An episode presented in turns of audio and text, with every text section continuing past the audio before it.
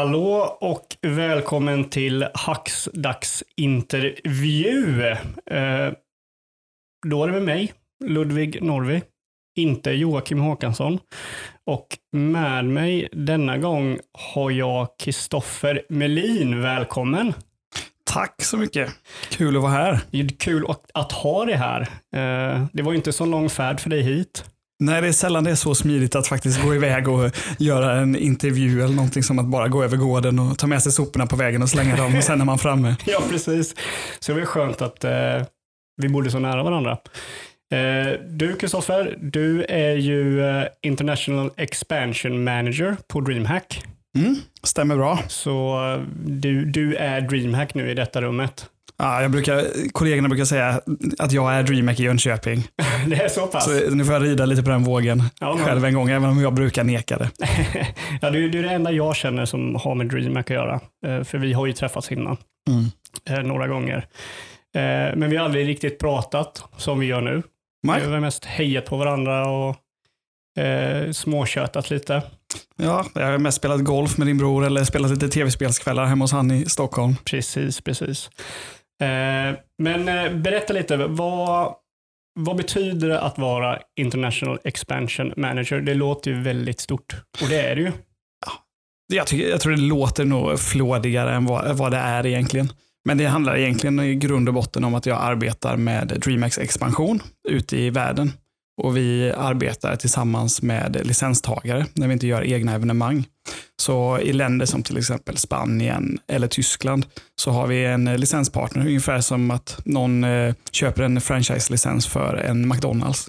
Så då är jag som är kontaktperson med dem och även tittar på nya marknader vi ska gå till. Prata med nya potentiella partners och liknande. Underbart. Det kanske kom som en överraskning för folk nu att DreamHack finns ju på andra länder än i Sverige. Mm. Det är ju väldigt stort om man ska säga hur många ni har nu för tiden. Mm. Men DreamHack har väl egentligen två liksom stora ben internationellt. Ett är ju festivalerna. Och hade vi inte haft situationen med covid som vi har nu så skulle vi ha gjort 15 evenemang i 9 olika länder under förra året.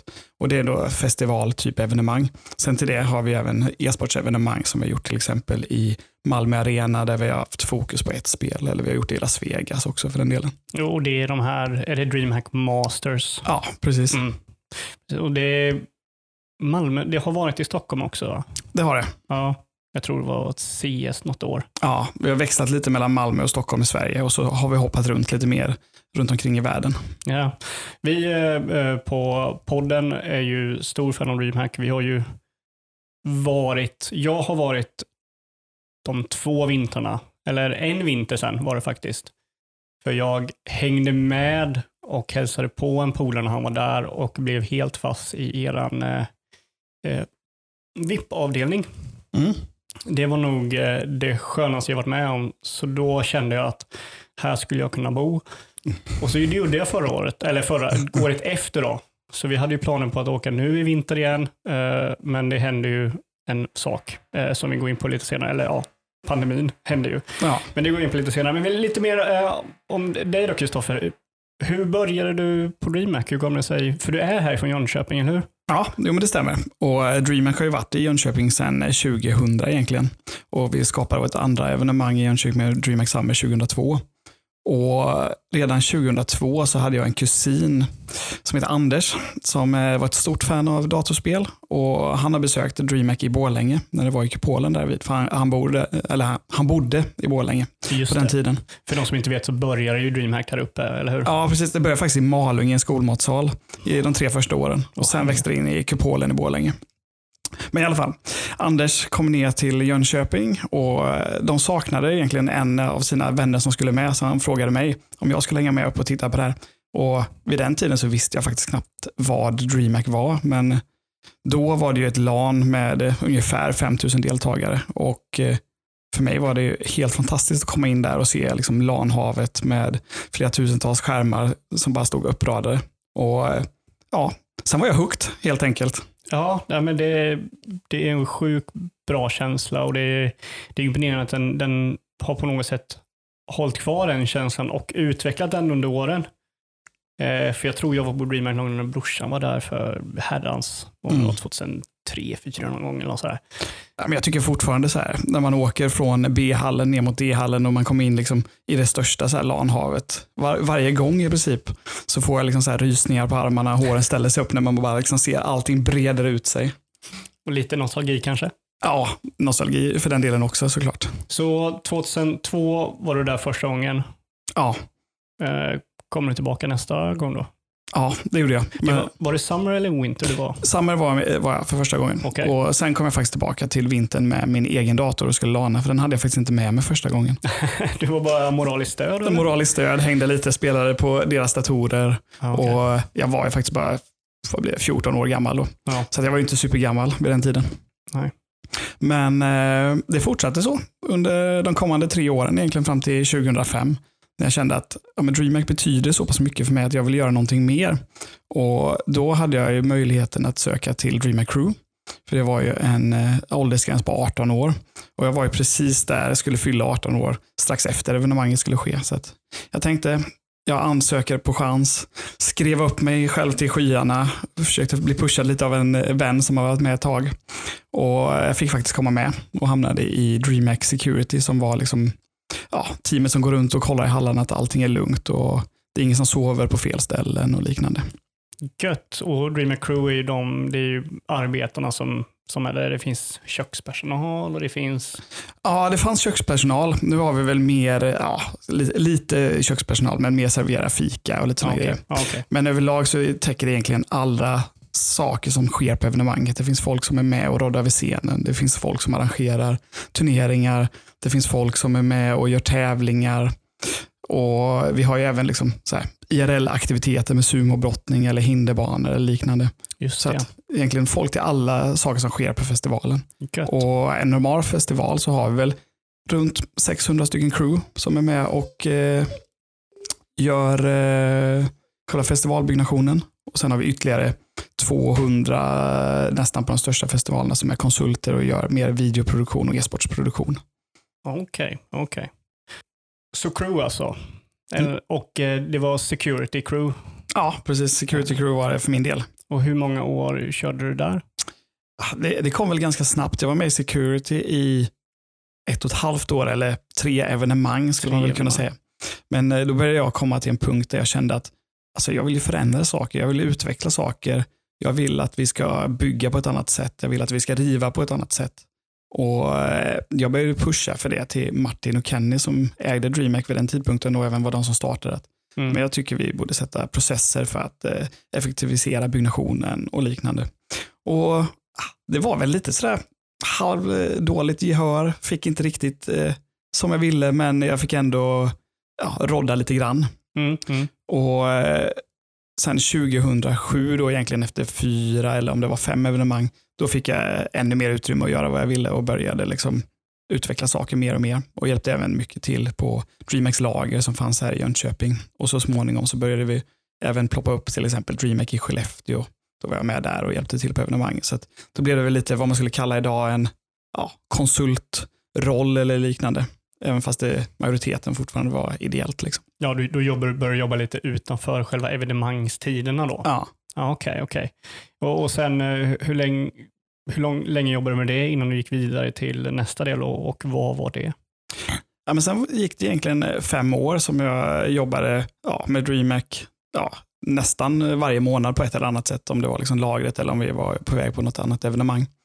Men 2012 så fick jag chansen att få en heltidsanställning i DreamHack och det kändes som en liksom drömchansen lite grann som jag hade väntat på. Så inte allt för lång tid på att fundera på om jag skulle ta mig an det här eller inte, utan ganska snabbt så insåg jag att men det här är ju det jag vill göra. Och jag satte liksom fart på att planera för att flytta till Stockholm och börja med DreamHack på heltid. Och då började jag som eventkoordinator, var det första jobbet, och jobbade med en satsning som hette eSport SM och såklart delvis med festivalerna. Och eSport SM var väl egentligen vår så här kringresande turné där vi försökte ta e-sport till de som inte kan komma till DreamHack. Ah, okej.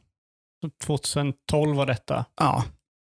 Okej, hur gick det med den där satsningen då? Jo, men den rullade på ganska bra under 2-3 år.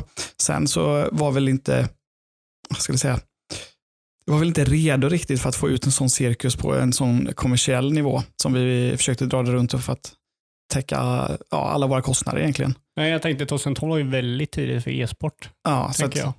Det var lite tufft där i början, men vi fick det att gå runt. Sen så småningom så blev det mer av ett studioevent som vi gjorde från våran studio liksom, som vi tillfälligt byggde upp i Stockholm i vårt kontor. Ja, okej. Hur stor liksom är antalet personal i kontoret i Stockholm? När jag startade så var vi 8 ungefär, tror jag. Okej, det är ju väldigt litet. Ja, och det hade varit upp en vända på 14-15 någonstans, men sen så dippade det lite grann. Men när jag kom in så var vi 8, och innan vi gick ihop med ett företag som heter ESL i Tyskland förra året så var vi ungefär 80 anställda. Så att jag växte ganska mycket sedan 2012 till 2020. Ja, jo, verkligen. Och det är ju mycket tack vare satsningen då för att pusha DreamHack utanför Sverige, misstänker jag. Jo, men det tror jag. Det är absolut en stor del i det hela. Mm. Men jag tror att hela e-sportbranschen har ju också blivit mognare, vilket har skapat fler jobbtillfällen och mer saker att kommersialisera på inom liksom e-sport och gaming. Ja, men den har ju verkligen mognat de senaste, vad ska man säga, 6-7 åren. Ja, men det tycker jag. Det är ju inte så här jättemycket. Det har gått väldigt fort, väldigt snabbt. Ja. Den har ju alltid funnits där, liksom gamla CS och gamla Quake 3 och grejer, men den har ju aldrig varit, dels det man skulle kunna säga är, den har aldrig varit så tillgänglig som den är idag. Nej, så är det definitivt. Och jag tror att det var väl liksom några marknader som var lite före, med Korea som var väldigt så här starkt på Starcraft. Ja, Starcraft såklart. Back i tiden, och det var väl egentligen lite av det nya genombrottet för e-sporten i Sverige var ju framförallt Starcraft 2009, 10, 11 någonstans. Mm. Man började bygga mer det, framförallt på DreamHack också. Ja. Och det skrevs en del på en gammal nyhetssajt som hette Rakaka bland annat, som verkligen så här var ute och profilerade spelare, mötte upp den svenska spelaren Jinro när han kom tillbaka från Korea, och det var liksom lite så här Aftonbladets stug på det hela. Då fanns det liksom en bubbla där det verkligen började växa igen på riktigt. Ja, det var nog inom inte. Jag skulle ju säga att jag är ju inte riktigt den mest största e-sportfanen. Jag har några grejer jag följer. Men Joakim till exempel, han följer mycket CS. Jag följer mycket Rocket League. Mm. Men det är ju ett problem som e-sport har i hela genren. Det är ju det att det krävs ju väldigt mycket tid för att en utestående person ska kunna förstå vad som händer. Mm. Jag var och körde eller kollade på TI, Dota 2 finalen på Kappa. De hade morgonöppet. Mm. Så de serverade en frukostbuffé. Och jättetrevligt. Men då som tur så hade jag Rickard på Kappa, satt vi oss och förklarade allting som hände. Och då bara, okej, men nu börjar det klicka lite. Mm. För liksom det är så otroligt svårt att förstå mycket av det här som händer på e-sport om man inte verkligen spelar den sporten själv.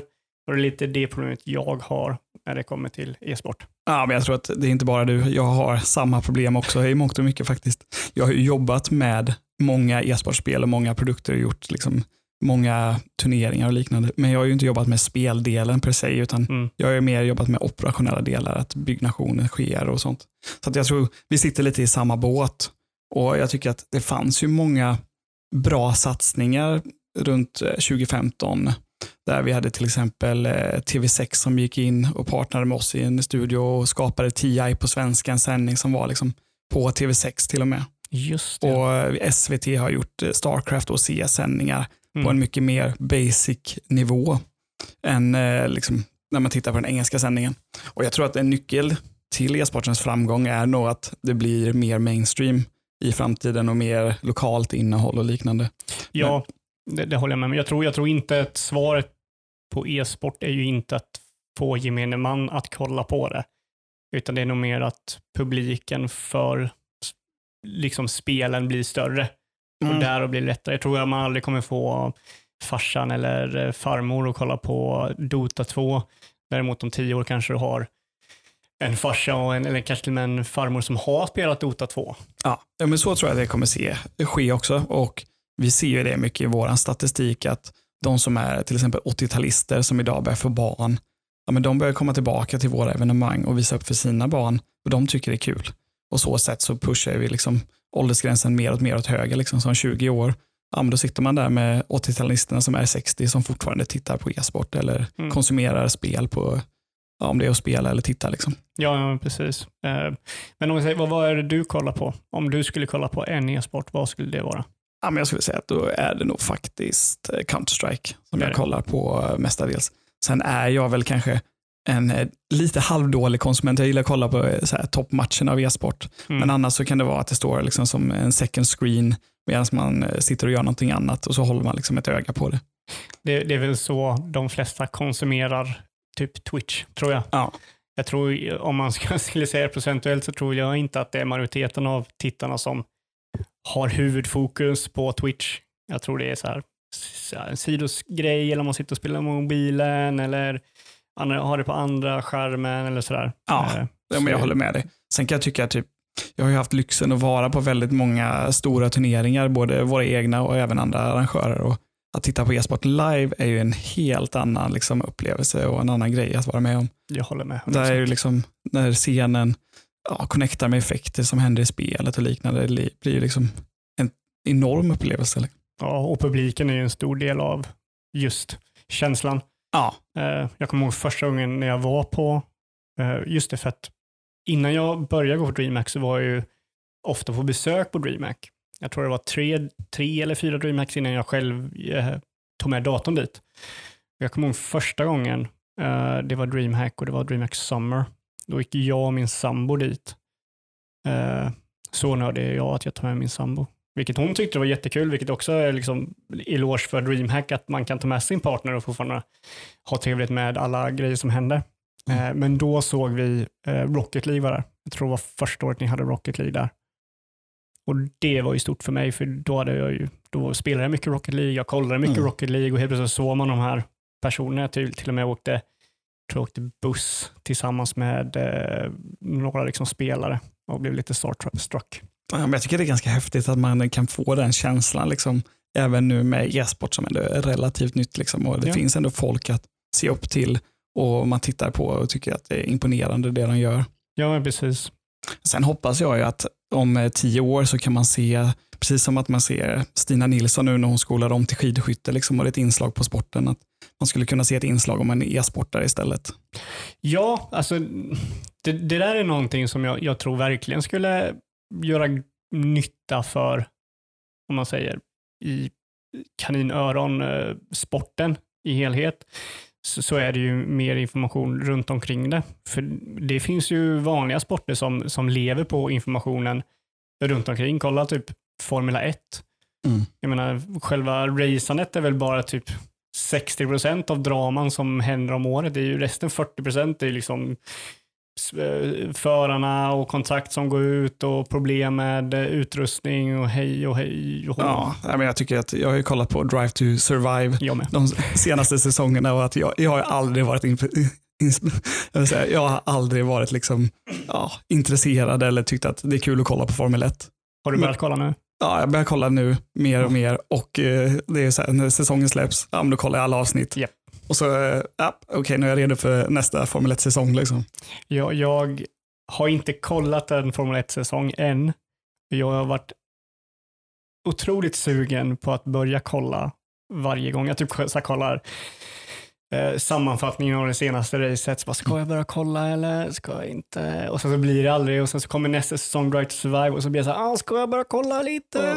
Jag är lite fast i samma karusell, bara att intresset kanske är lite högre i början när jag får se dem, och sen så faller det mer ut. Och så kommer en peak igen med säsongen släpps. Ja, tänk att ha den dramatiken som det finns på avsnittet med hela liksom säsongen. Då blir det ju jättehäftigt. Ja. Och det är det jag tror att man skulle kunna vinna med e-sport, just för att det är ju mycket dramatik med, just för att som sporten är då, så byts ju spelare väldigt ofta. Det är ju väldigt sällan, nu kan ju inte jag säga helt 100% när det kommer till alla spel, men jag tycker väl att det är ganska sällan att ett lag som vinner flera gånger i rad är samma lag Nej, men det har väl funnits liksom de här stora erorna inom CS framförallt med NIP, Fnatic, Virtus Pro som hade ganska så här stabila laguppställningar under många år. Men jag tycker att precis som du säger nu de senaste åren så börjar man switcha mer och mer spelare och det blir mixat mellan länderna. Förr var det ju ganska mycket så att ja, men det är ett svenskt lag eller det är ett polskt lag och så vidare. Men nu börjar det mixas upp mer och jag tror att det är ganska nyttigt för scenen generellt att det blir lite mix. Sen tror jag även att i framtiden så måste man få till ett bra ekosystem där det blir någon form av säsonger och så vidare. Mm. Ja, för det är ju någonting jag typ, när man försöker ta sig in på e-sport att det är ju inte så lätt. Och det är, man kan väl säga samma sak med fotboll och med hockey så där, att hur det fungerar systemet. Där kanske behöver typ en klassisk tutorial för det nya. Ja, men det tror jag. Och det är vi har ju en produkt som heter ESL Pro Tour och det är väl egentligen så här från gräsrot till hjälte, liksom zero to hero är visionen. Och det är egentligen att börja bygga de här systemen med national championships där man kan kvala in, sen kan man kvala in till Europafinaler och så kan man kvala in till liksom världsfinalerna som är de absolut största turneringarna. Men att börja få ett sånt system liknande APT i tennisen liksom, som gäller världen över, det tror jag att kommer vara en stark framgång. Men det är det ni ert samarbete med ESL bygger på att eller öka den mängden eller göra ett större, vad ska man säga, paraply för att fånga in alla spelarna. Ja. Men ESL, är det baserat i Europa då? Är det... Ja, ESL är ju ett tyskt företag som har hållit på med gaming sedan 2000 egentligen. Framförallt då så har de gjort e-sportstävlingar och de hette ju Electronic Sports League som ESL. Jag tror det var European Sports League. Nästan rätt. Men 2015 så köpte ju MTG upp både DreamHack och ESL i ett bolag. Så de blir vårt systerbolag. Och sen hösten nu då som var under pandemin 2020 så gjorde vi en merge av båda bolagen. Så att idag jobbar jag faktiskt på ESL Gaming istället. Så att DreamHack lever ju kvar fortfarande som ett varumärke och som festivaler och allting. Men vi är nu istället en stor organisation med närmare 600 anställda egentligen världen över då. Åh, herregud. Men då kan vi kan ju ta det här med den här elefanten i rummet, pandemin. När man ska göra festivaler och grejer där flera tusentals personer samlas. Vad är rekordet på nu? Det var väl vinter där innan pandemin som... Ja, vi brukar ju dra ihop ungefär 50 000 till 55 000 besökare på en festival här i Jönköping. Och det är fortfarande de största festivalerna. Och sen har vi ju även Guinness World Record när det gäller det största LANet som har skett. Liksom. Och där finns det väl egentligen två typer. Ett är ju att vi har samlat flest med sin egen dator som är med och spelar. Och det är ju runt 10 600 ungefär. Och sen så finns det ju antal anslutna enheter till ett nätverk och där ligger vi väl på det officiella rekordet runt 22-23 000 någonstans. Herregud. Det är imponerande. I alla fall 10 000 är ju inte så bra att samla på en plats nu när vi lever under en pandemi. Så det har ju inte blivit någon DreamHack de senaste året. Så 1,5 år. Ja, i princip. Vi gjorde vårt sista evenemang i Anaheim i februari förra året. Så att just det. Strax över ett år. Vilket är tråkigt. Men vi är väl i det läget just nu och det är ju bara att leva med det och så försöka anpassa vardagen efter det. Liksom. Ja, men som sagt, jag vet ju att du bor nu här i Jönköping. Har du flyttat nu under pandemin till Jönköping eller? För du bodde ju i Stockholm innan. Och jag har väl flyttat egentligen nu under pandemin till Jönköping. Sen har jag väl en grundplan och en grundtanke att jag ska vara nästan varannan vecka i Jönköping och Stockholm emellan. Men nu i covid-tider så har vi inget kontor öppet så att då har det inte känts som behov av att vara i Stockholm så jättemycket. Så det är Zoom-möten dagligen? Och, herregud. Man börjar längta tillbaka till kontoret nu. Ja, alltså jag kände typ när du kom hit, för du är hemma hos mig nu, så var jag här på att ge dig en kram, för du är typ den första personen jag träffat på ett år förutom min sambo och två kollegor. De andra som är på Hackstacks, Jocke och Adam. Så det är ju så här... Jag vet inte. Hur känner du med social kompetens? Har den gått ner nu under året? Jag skulle säga att suget efter social kompetens har ju gått upp liksom. Sen hur man agerar och hur man är, ja, det är väl kanske lite sämre. Ja, det kanske är så att vi båda är så otränade nu så att vi inte märker av hur dåliga vi egentligen är. Ja. Sen känner man ju så här behovet av att liksom komma ut och prata och snacka liksom. Ja. Det är ganska skönt att bara sitta så här öga mot öga för en skull istället för att det är en skärm. Ja. Och en kaffe liksom. Och man kan se kroppsspråk mycket bättre och man behöver inte tänka på att man har lite delay hos varandra och vad sa du? Ja. Det slipper man, så det är otroligt skönt. Men så ni har hanterat det med att ni går till 100% digitalt med mötena och sådär. Annars antar jag att det har varit samma sak ungefär. Ni planerar ju fortfarande och så. Ja, men överlag så har vi väl jobbat på så som innan pandemin till viss del med många delar av vår liksom verksamhet. Sen är det klart att när det gäller festivalerna så har ju det varit en utmaning. Och jag tror att när vi kom in i den här pandemin de första veckorna så var vi ganska reaktiva och jobbade liksom ganska kortsiktigt på hur vi skulle kunna få DreamHack Summer att gå av stapeln till exempel. Och med tiden så började vi väl inse att okej, men juni kommer ju inte fungera utan vi får pusha det, vi siktar på augusti, då är det klart att vi är tillbaka liksom och kan göra den förra event igen. Och så tror jag väl det var i princip för alla liksom man har pratat med har ju haft samma upplevelse oavsett om det har varit att komma tillbaka till kontoret eller att man ska gå på en festival. Vi hade ju planerat att gå på DreamHack Winter. Vi trodde ju inte det skulle hålla på så länge. Nej, inte vi heller. Men sen så började vi ju sakta men säkert komma till insikt med att okej, här kommer dra ut på tiden och vi måste ju ta någon form av ställning här vid för att ska vi kunna leverera en festival som lever upp till den kvaliteten vi vill att det ska vara och även den kvaliteten som liksom alla besökare, sponsorer och spelare eftersträvar, då krävs det ju ändå tid och man vill ju ha i alla fall 6 månader på sig att planera en festival.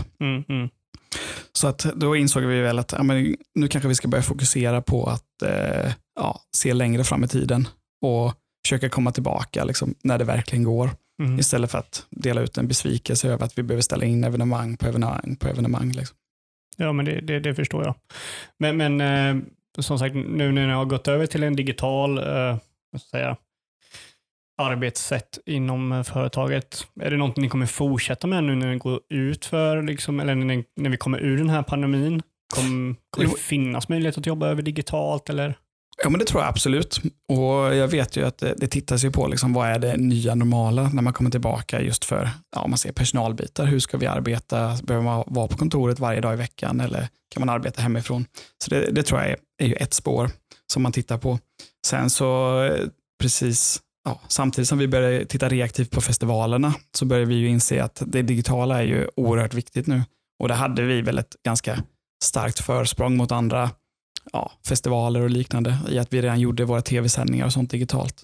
Så att allt vi kunde egentligen när det kom i turneringsväg började vi ju styra om till att vara helt digitala evenemang istället. Och vi har ju genomfört turneringar med liksom flera $100,000 i prispengar där personalen som har varit i sändningen har suttit hemma i sina sovrum eller liknande och spelarna har suttit kanske på sina bootcamps eller hemma i sitt eget sovrum.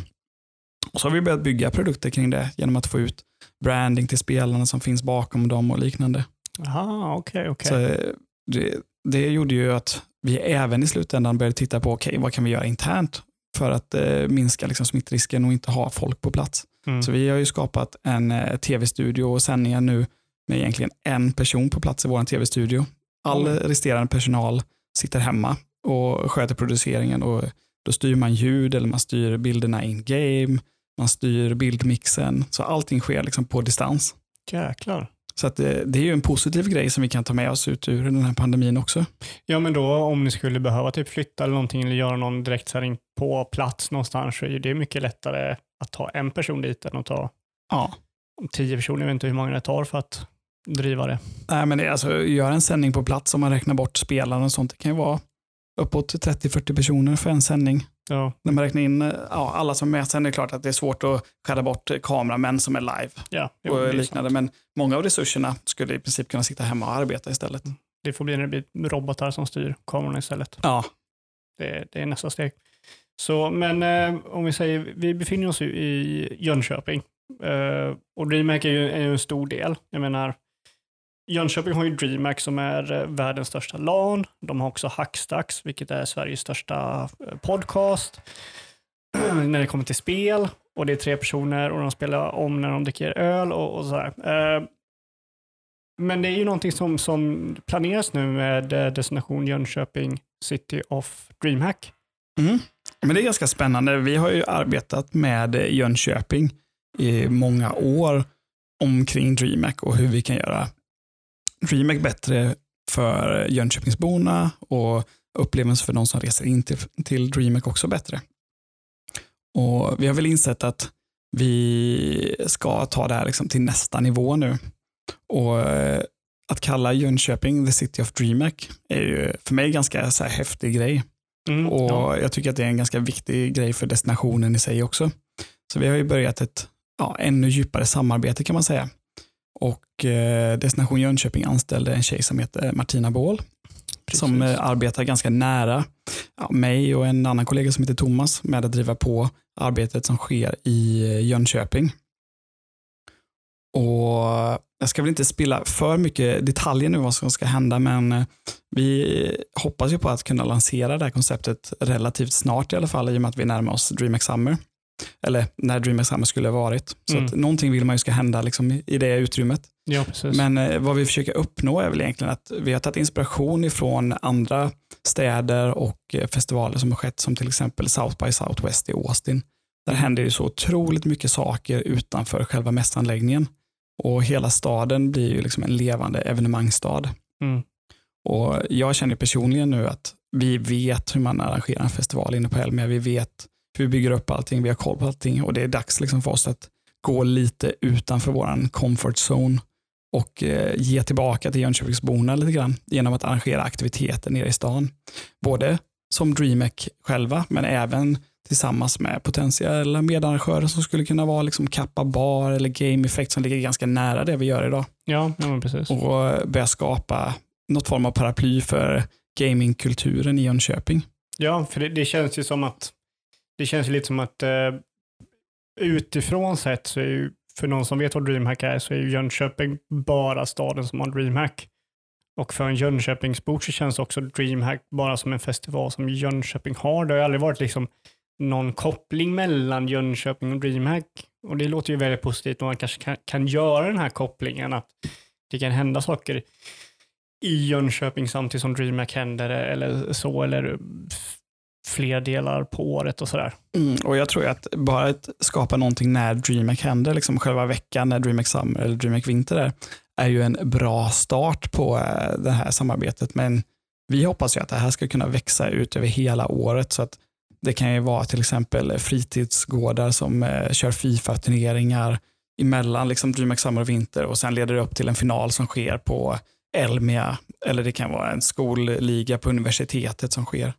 Eller likväl så kanske vi skulle ha en konsert på Spira med gamingmusik som också faller in under det här paraplyet med DreamHack och digital kultur. Oh, taggat. Men hur ser liksom pipelinen ut för det här? Är det någonting som är nära på att komma igång, eller är det någonting som fortfarande är i planeringsfasen, eller hur ser det ut?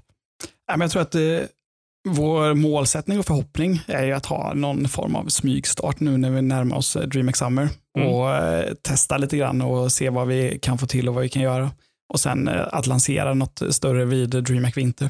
Sen så tror jag också det är viktigt att det kommer ju ta tid för det här att växa. Att försöka skapa DreamHack året runt i Jönköping i första skedet. Ja, men det kanske är lite för mycket begärt, utan vi kanske måste börja med en vecka kring festivalerna och sen får man lägga på en månad innan eller en månad efter, och så till slut så är man uppe i ett helår.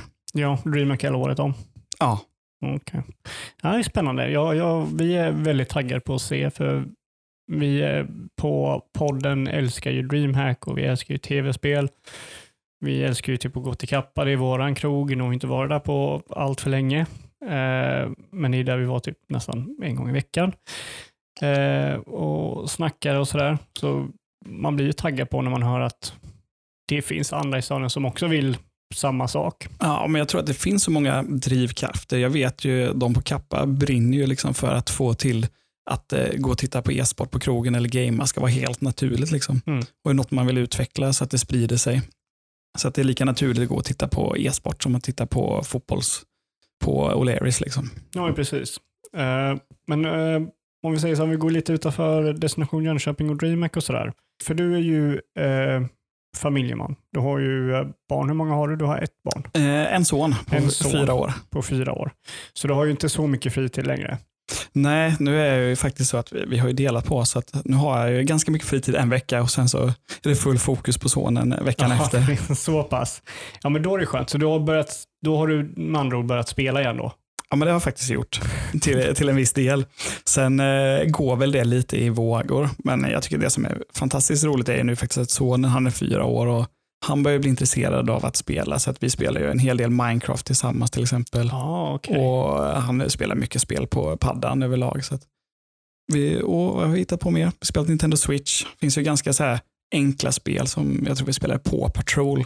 Och du kan inte dö utan, tänk till Super Mario fast du kan inte dö. Det enda du behöver göra är liksom gå framåt och hoppa och samla saker. Så det är ganska bra så här ingångsnivå. Ja, det låter som att mycket av det du säger ju Jocke också. Det är ju till exempel, han körde ju nu Bowser's Fury. Och där kan man spela ett co-op-spel där person nummer 2 inte har så mycket att göra. Så då är det lättare för hans dotter att spela med då, för då kan sonen och dottern spelar tillsammans och kan sonen styra då. Aha. Ja, men det gäller ju att hitta sådana där små tweaks. Vi har ju spelat Super Mario, nu kommer jag inte ihåg vad det heter, men när man är 4 gubbar kan man vara potentiellt och springa runt på en bana. Ja, 3D World. Ja, något sånt heter det. Och då kan jag ju liksom plocka upp han, bära med han när det är svåra saker och så kan jag kasta fram han sen. Och så dör han, så kommer han i sin bubbla där vid och så spräcker jag den, så är han med igen. Ja, men det är ju jättegött. Så det är mycket introduktion för sonen med spelandet då? Men det tror jag. I alla fall de veckorna han är med mig. Sen kan det bli lite mer spelande för mitt eget nöje kanske när det kommer till att spela lite Counter-Strike på kvällarna med polarna liksom. Hur många är det som kör? Ja, men det varierar lite. Vi har ju faktiskt haft en ganska rolig grej nu på jobbet i och med att naturligtvis är det många som gamer på ESL. Så vi har just nu en intern CS-cup som pågår liksom, mellan alla anställda. Så det är ju ganska hett liksom, att man ska vinna den turneringen. Nu råkade vi förlora första matchen, men vi ska ta och komma igen. Ni gör det bara spännande. Ja, exakt. Så det är väl en del. Sen har jag kanske ett litet gäng på 5-10 personer som vi brukar spela mer så här vardagligt med liksom, på skoj. Är det så här try hard mode, nu kör vi, eller är det bash och skitsnack och inte så mycket fokus? Det växlar lite fram och tillbaka skulle jag säga. Okay. Jag tror vi körde en match i förrgår och helt plötsligt så var det ingen som skulle använda vapen, alla skulle använda revolven i matchen. Och vi lyckades vinna i alla fall ändå, men då var jag så här, jag gillar ändå att gå in för det och kämpa lite, så att jag började bli tystare och mer lack liksom ju längre kvällen led. Ja, jag har insett att jag är en tryhard-spelare. Har jag insett. När det är multiplayer då har jag inte lätt att kunna koppla av och skämta till det. Däremot om det är typ så här PvE, typ som Destiny eller Division och sånt där, när man kör tillsammans mot spelet, då kan jag... Ja, men det finns lite mer utrymme liksom, att flaxa ut när det är en AI framförallt. Liksom, som är. Man bara köttar. Jag körde faktiskt CS för första gången, om det var 3 eller 2 veckor sedan, med brorsan, och då menar jag för första gången sedan klassiska Source CS kom, och jag vann faktiskt poängsiffran där. Ja, men det är schysst. Jag var lite stolt. Ja, men jag tror att CS är ju liksom, det finns ju mycket man kan ta med sig från andra FPS-spel in i CS och var ganska skicklig ändå, även om man inte har spelat spelet. Sen är det klart att kommer man upp på en hög nivå så är det svårt att förstå liksom, metagamet, varför folk gör liksom, och varför man gör så. Ja, det är väldigt mycket sånt när jag var där. Jag bara, va? Lången, vad fan är lång för?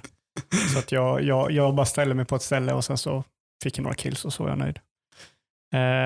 Men så det är mycket CS. Kör du någonting annat än CS då? Eller är det bara det du kör? Nej, men jag spelar en del på Switchen. Jag spelar en del på mitt Xbox också. Eller ett Xbox Series XS. Oh. Det heter det. XLS. Det sena, ja, S är det väl, inte den flashigaste varianten. Okej. Kör du Game Pass då? Ja, men det gör jag. Ja. Vad tycker du? Vi har ofta, jag vet inte om du lyssnar på podden, men jag och Jocke bråkar väl, eller inte bråkar. Vi diskuterar väldigt mycket om Game Pass. Mest för att jag inte använder Game Pass när jag tycker att jag borde använda Game Pass. För jag har Game Pass. Men jag förstår inte varför jag inte använder Game Pass.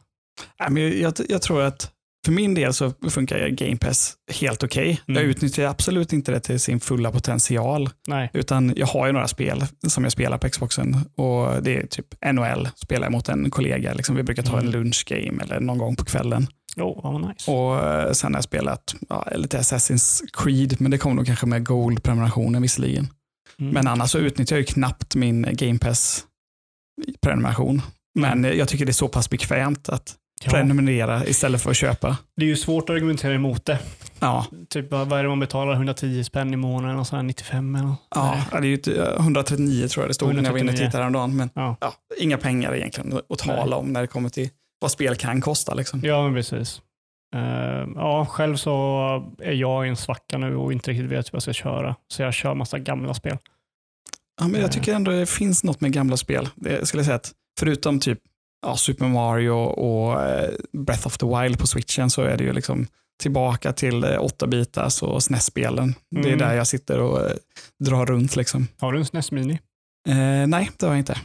Jag köpte ju en till brorsan i någon, jag tror var jul/födelsedagspresent fick han på julen då när vi träffades. Och då satt vi och spelade genom hela Legend of Zelda. Ja, och jag på talan, det är ju mitt absoluta favoritspel genom alla tider. Det var liksom, jag tror att det var det spelet som på riktigt fick mig hooked liksom, i att tycka om att spela spel. Ja, min morsa var, när vi bodde i Stockholm, så var min morsa typ bland kidsen så var hon så här, hon var den bästa gamern för hon hade kommit längst på Zelda.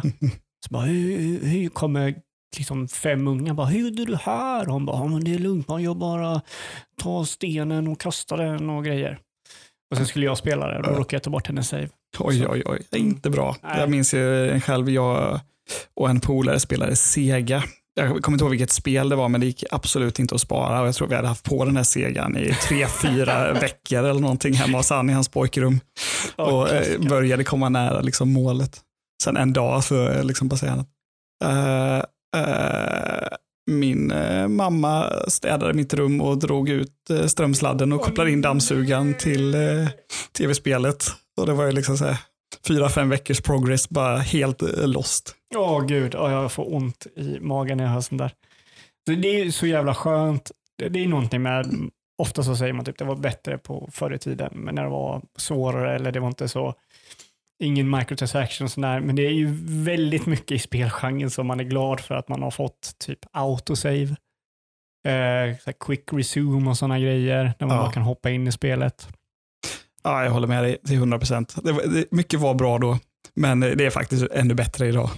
Ja, verkligen. Men du snackar om att du gillar Legend of Zelda, Link to the Past, som är ett favoritspel. Har du hört talas om Randomizer? Ja, men det har jag gjort och jag har tittat lite på Twitch på Randomizer också. Ja. Och jag har haft några kompisar som har spelat lite Randomizer, men det har aldrig kommit för mig att ta mig tiden att göra det. Men jag tror att jag hade gillat upplägget tror jag. Ja. I och med att jag gillar spelet så pass mycket. Brorsan var här i besök i somras. Och då satt vi och körde Randomizer tillsammans. Och då hade vi liksom körde vi det typ hela lite här och där när vi körde. Och det var sjukt kul för att tillsammans försökte man lösa det här pusslet. Men sen var det brorsan som körde för han kunde det så mycket mer än vad jag kunde. Så jag satt bara med och bara hejade på. Ja. Det var väldigt kul att köra det tillsammans. Ja, men det kan jag tänka mig. Sen tycker jag rent överlag alla de spelen och minnen som man har sen liksom när man var liten, även 8-bitars med Zelda eller Link-spelet. Att man spelade det spelet, men då var det liksom mer trial and error. Man kämpade på, visste inte riktigt vad man skulle göra, men man tog sig framåt liksom. Ja. Och man kommer ju ihåg liksom så här fragment av hur man ska lösa ett problem eller hur man ska göra någonting. Men när man väl börjar spela om de här spelen nu i vuxen ålder och man faktiskt förstår engelska och man kan se den röda tråden i att aha, här säger de faktiskt att man ska gå dit och göra det här. Man ska göra så här och så här och så här. Det tycker jag är ganska skönt för att man får ändå lite så här ny bild av spelet även om man vet i stora drag liksom hur det fungerar. Ja, det stämmer fan. Sen också har det ju en sak jag tänkte på nu, det var ju hur roligt man hade att fastna i spel på den tiden. Man brydde sig inte att man spelade Zelda och typ en timme så bara gick man runt och inte visste vad man skulle. Mm. Det skulle man ju aldrig göra idag. Nej, jag håller med dig. Skulle jag fastna 5 minuter så skulle jag bara, nej nu slutar jag spela någonting annat. Ja, jag håller med dig. När det så här går runt kan jag tycka det är så absolut. Men däremot om man kör till exempel mot en boss eller någonting och man har försökt, då blir jag ju så irriterad och förbannad på mig själv för att jag är så dålig, så att då sitter jag liksom där och nöter tills jag klarar av den liksom. Ja, är du en Souls-fan? Nej, det skulle jag inte säga. Jag spelade någon gång liksom. Ja, okej. Det lät väldigt mycket som Souls nu när du berättar det. Ja, och det finns ju även det här spelet som kom, var det förra året, som var lite tillbaka till sån här gammaldags grafik och du skulle egentligen bara döda bossar på olika ställen för att ta det vidare. Titan? Nej, med en tekopp spelar man som. Ja, Cuphead. Cuphead, ja. Det är otroligt bra spel. Jag och min sambo spelat det. Det är ju en del frustration i det spelet. Definitivt. Ja, men jag har inte klarat det. Jag har inte gjort. Jag kom väl till 3D-delen eller någonting. Det var någon båt jag var på. Och en geting man körde emot. Ja. Jag lyckades ta mig igenom hela spelet tror jag. Sen kom det någon extra boss på slutet om jag minns rätt. Okay. Och därvid tror jag pallade inte riktigt hela vägen. Imponerande. Där tror jag min save-fil står fortfarande. Du ska nog, jag skulle tipsa dig att du skulle ge Soulspelen en chans. Jag har faktiskt lyckats få 2 personer att köra, eller lyckas få. Jag har haft 2 personer i min närhet som har äntligen kört Soulspelen och fastnat. Min bror som äntligen har kört Bloodborne, vilket är ett av mina favoritspel. Och Jocke på podden som skaffar en PSM och körde Demon Souls, vilket är otroligt snyggt. Alltså det är det snyggaste spel jag har sett, utan tvekan. Jag har aldrig varit med om, alltså, jag vet inte om du har kört några sådana next-gen-spel där du bara har stannat upp och kollat på det du ser. För det ser ut som typ en 4K-render där någon liksom har suttit och gjort den här bilden eller det här slottet i 40 timmar. Och nu bara komma runt och det ser så ut. Alltså, ja, men det är häftigt den här upplevelsen. Och jag ska säga att jag breddar mig då, eller jag spelar inte så mycket spel nu för tiden så att. Och sen tycker jag känslan är nästan det viktigare för min del. Och det är väl därför jag faller tillbaka till nostalgitrippar många gånger. För att jag tycker känslan i spelen är så bra. Har den där liksom. Men sen vet jag att när man såg typ så här första Microsoft Flight Simulator nu när den kom och man såg liksom de första bilderna från det. Och är liksom så här, okej. Så sjukt snyggt. Ja, det är superimponerande. Jocke har ju, om det är en svärfar någonting som är helt galen i Flight Simulator. Det är det enda han kör. Så han skulle köpa något så här skitdyrt grafikkort nu för det nya Flight Simulator. Jag tror han har någon så här position eller så. Som liksom ett flygplan hemma hos sig som han sätter sig i. Och så kör han det spelet bara. Ja, men en sån setup skulle jag vilja sitta i och bara känna den här känslan. Liksom, styra ett flygplan. Ja, alltså grejen är att jag började köra det här. Jag vet inte nu vad det heter, men det är ett så här rymdspel, simulator-rymdspel där man kör i rymden. Elite Dangerous. Det var gratis, jag tror det var gratis på Epic Games eller något så här. Och jag har hört mycket om det, jag tänkte att jag ska testa det. Ja, men jag tror också, jag har det spelet i min katalog, någon form av Epic Hoarder. Så varje vecka så plockar jag spelen som kommer liksom. Du har kört 1% av dem typ. Ja, jag skulle säga jag har spelat Fortnite en gång på Epic liksom. That's it. Ja, men jag är likadan. Men det körde i alla fall. Och det tog mig en kvart och sen kollade jag på utrustning. Och då insåg jag, nej jag ska inte köra det här mer. Sen dess har jag inte rört det. Riskerar att bli en dyr framtid liksom. Ja, men alltså jag har ju den här genen där jag måste ha det värsta i allting. Jag körde typ så här snow, vad heter det? Man ska köra en bil i gyttja och grejer. Och så körde jag det och sen så efter en vecka så kollade jag på en ratt. Ja.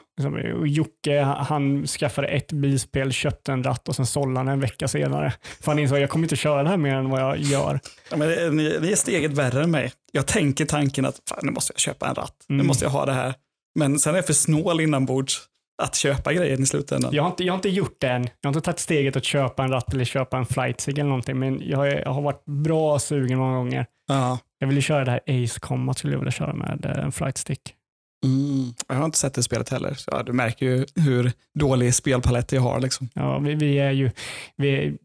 vi på podden och min bror som du känner, vi är sådana spel som är up to date när det kommer till spelgenren. Vi läser ju väldigt mycket om vad som kommer och sådär.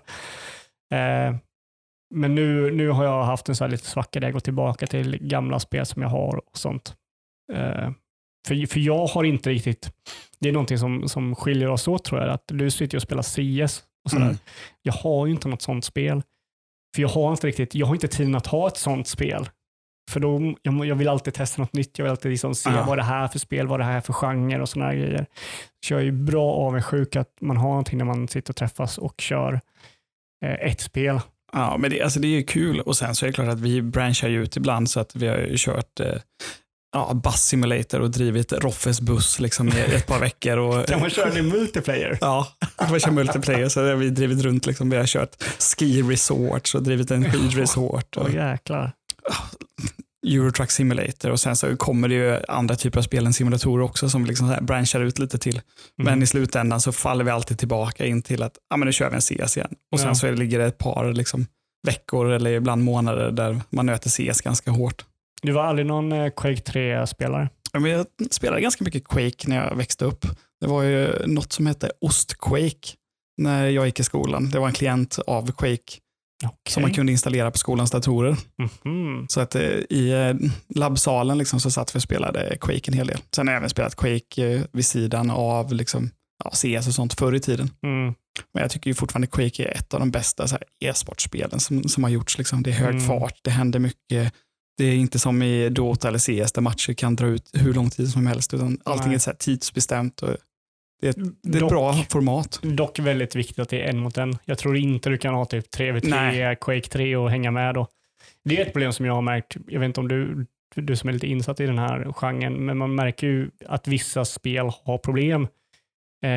Till exempel Hero of the Storm, Blizzards MOBA-spel.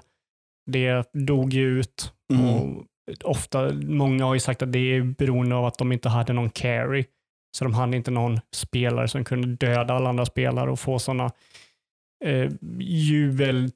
liksom sådana moments i en match som Dota och League kan få, där en person som dödar 4 stycken och vänder matchen.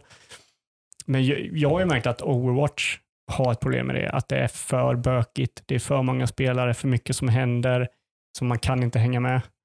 För spelet är inte komplicerat att hänga med, liksom. Det håller jag med om. Jag tror att det är väldigt svårt om till nästan så här omöjligt att gå ut med tanken att man ska göra ett e-sportspel och programmera ett e-sportspel. Utan jag tror snarare att det är någonting som blir ett e-sportspel i slutändan när en community har accepterat spelet.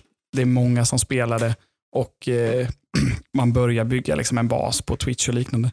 Och först då så är det kanske man kan inse att det här är faktiskt ett potentiellt e-sportspel i slutändan.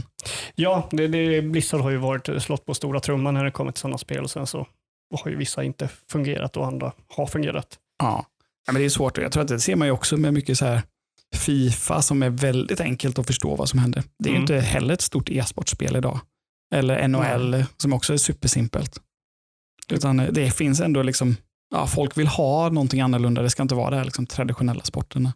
Det har jag faktiskt aldrig tänkt på, att FIFA och NFL inte är så stort till NBA. För jag anser ju, jag har ju ofta haft en diskussionen med folk. Typ jag förstår inte varför Dota och League of Legends är så stort. För det är så ett komplicerat spel att förstå. Alltså det är så mycket information du måste förstå för att förstå de besluten som spelarna gör, för att hänga med vad som händer.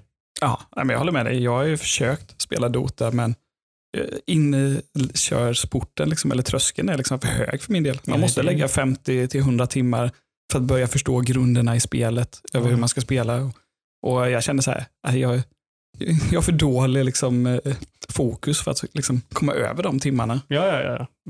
Men tydligen så har det funkat. Liksom. För jag känner ju så här, det finns ju den här diskussionen med typ du har dynamisk svårighet och mekanisk svårighet. Så du har spel som är mekaniskt svåra, typ som Rocket League.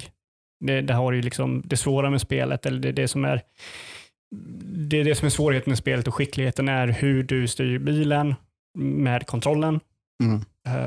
Och det är också svårt för en spelare som inte har spelat att förstå. Men dock så är det dynamiskt väldigt lätt, för du har bara typ boost du behöver plocka upp på en karta på banan. Ja. Så du behöver inte ha någon så här liksom, någon information om hur spelet fungerar utifrån. Du gör mål. Okej, den som har mest poäng, de leder liksom. Och sen så har du CS som har typ den här perfekta balansen mellan de två, mellan dynamisk och mekanisk. Att mekaniskt sett så du styr musen för att kolla och sen så skjuta och sikta. Det är väldigt lätt. Ja, men det håller jag med om. Och det är lätt att det går att sätta min mamma eller min mormor i en stol och säga att nu ska du spela Rocket League här. Du kör framåt med den här, du skjuter med den här och du boostar med den. Alltså kommer hon kunna spela 5 minuter utan några problem liksom. Ja, medan typ Dota är ju som ett väldigt mekaniskt lätt, för att du bara klickar på musen på ett ställe för att röra dig. Men all svårighet, eller inte alls, kan jag inte säga. Men det svåra är typ dynamiska med items och skills, och vet du vad dina motståndare har för skills och vad de kan göra, vad de har för armor. Och jag får ju ont i huvudet. Och det finns ju så många kombinationer i de spelen också. Det är inte så att det finns 2 stycken så här vägar att gå liksom, utan det är ju hundratals. Ja, oändligt nästan. Ja. Så mycket CS då. Är det någonting som du har i horisonten som du ser fram emot när det kommer till spelvägar? Men jag ser väl alltid fram emot nya Zelda-spel egentligen. Det är väl alltid så här. Jag sitter och väntar på dem. Och det är väl det som har drivit så här mitt Nintendo-intresset. Alla nya Nintendo-konsoler har jag köpt när de har släppt ett Zelda-spel liksom. Ja, alltså det är uppföljaren till Breath of the Wild du väntar på då. Ja, och sen kan jag tycka det är helt okej. Jag köpte ju liksom remaken de gjorde nu på Link's Awakening till exempel. Ja, just det. Ja. Och så att spela emellan liksom. Vet du när Gameboyen släpptes? Den första Gameboyen måste ha släppts någonstans där 90-91 någonstans. Vet du när Pokémon kom? Ja, det kom väl 95 kom väl typ så här trading card-delen, så kan det ha kommit 93-94 någonstans. Alltså, vi pratar om den här podden och är helt sjukt chockade mig. Game Boy släpptes 89 och Pokémon släpptes 98. 9 år efter konsolen släppte. Men det måste ju varit precis innan de gick över till nästa generation av Game Boy Color eller Game Boy Advance där. Ja, jag tror Game Advance kom kanske typ 2000-2001 eller någonting. Eller kanske senare, för Game Boy hade en livstid mellan typ 89 och 2003. Det är helt sjukt. Och nu så tar det typ så här 5 år så kommer nästa konsol. Det går ju så otroligt mycket snabbare nu. Ja, men det gör det ju. Och det fanns ju inte så många spelare på marknaden då heller. Det fanns väl många som försökte, men det var ju liksom en etablerad spelare vid den tidpunkten. Eller 2, man vill säga. Sega och Nintendo liksom. Ja. Nej, det är sjukt hur fort det går nu för tiden. Men vad ser du fram emot nu då med DreamHack? Jag misstänker att du längtar till nästa festival. Ja, men det tror jag. Det finns väl 2 saker jag ser fram emot. Ett är ju liksom komma tillbaka till kontoret, få det sociala igen och liksom få lite kaffesnack. Kaffesnack. Men, och sen så är det såklart att komma tillbaka till att vi gör festivaler igen.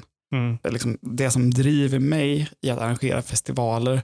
Det är ju så här, man har gjort en turnering eller man har gjort en musikarrangemang och man ser människorna som går därifrån med ett smile på sina läppar liksom. Det är lite det som genererar min energi och driv för att arbeta med event liksom. Ja. Och den känslan saknar man ju liksom. Ja, men det kan jag kan tänka mig liksom, att om 6 månader att se produkten efter 6 månaders arbete kan verkligen liksom det måste ju ge en kick och en känsla av stolthet över sitt eget arbete. Jo, men så är det definitivt.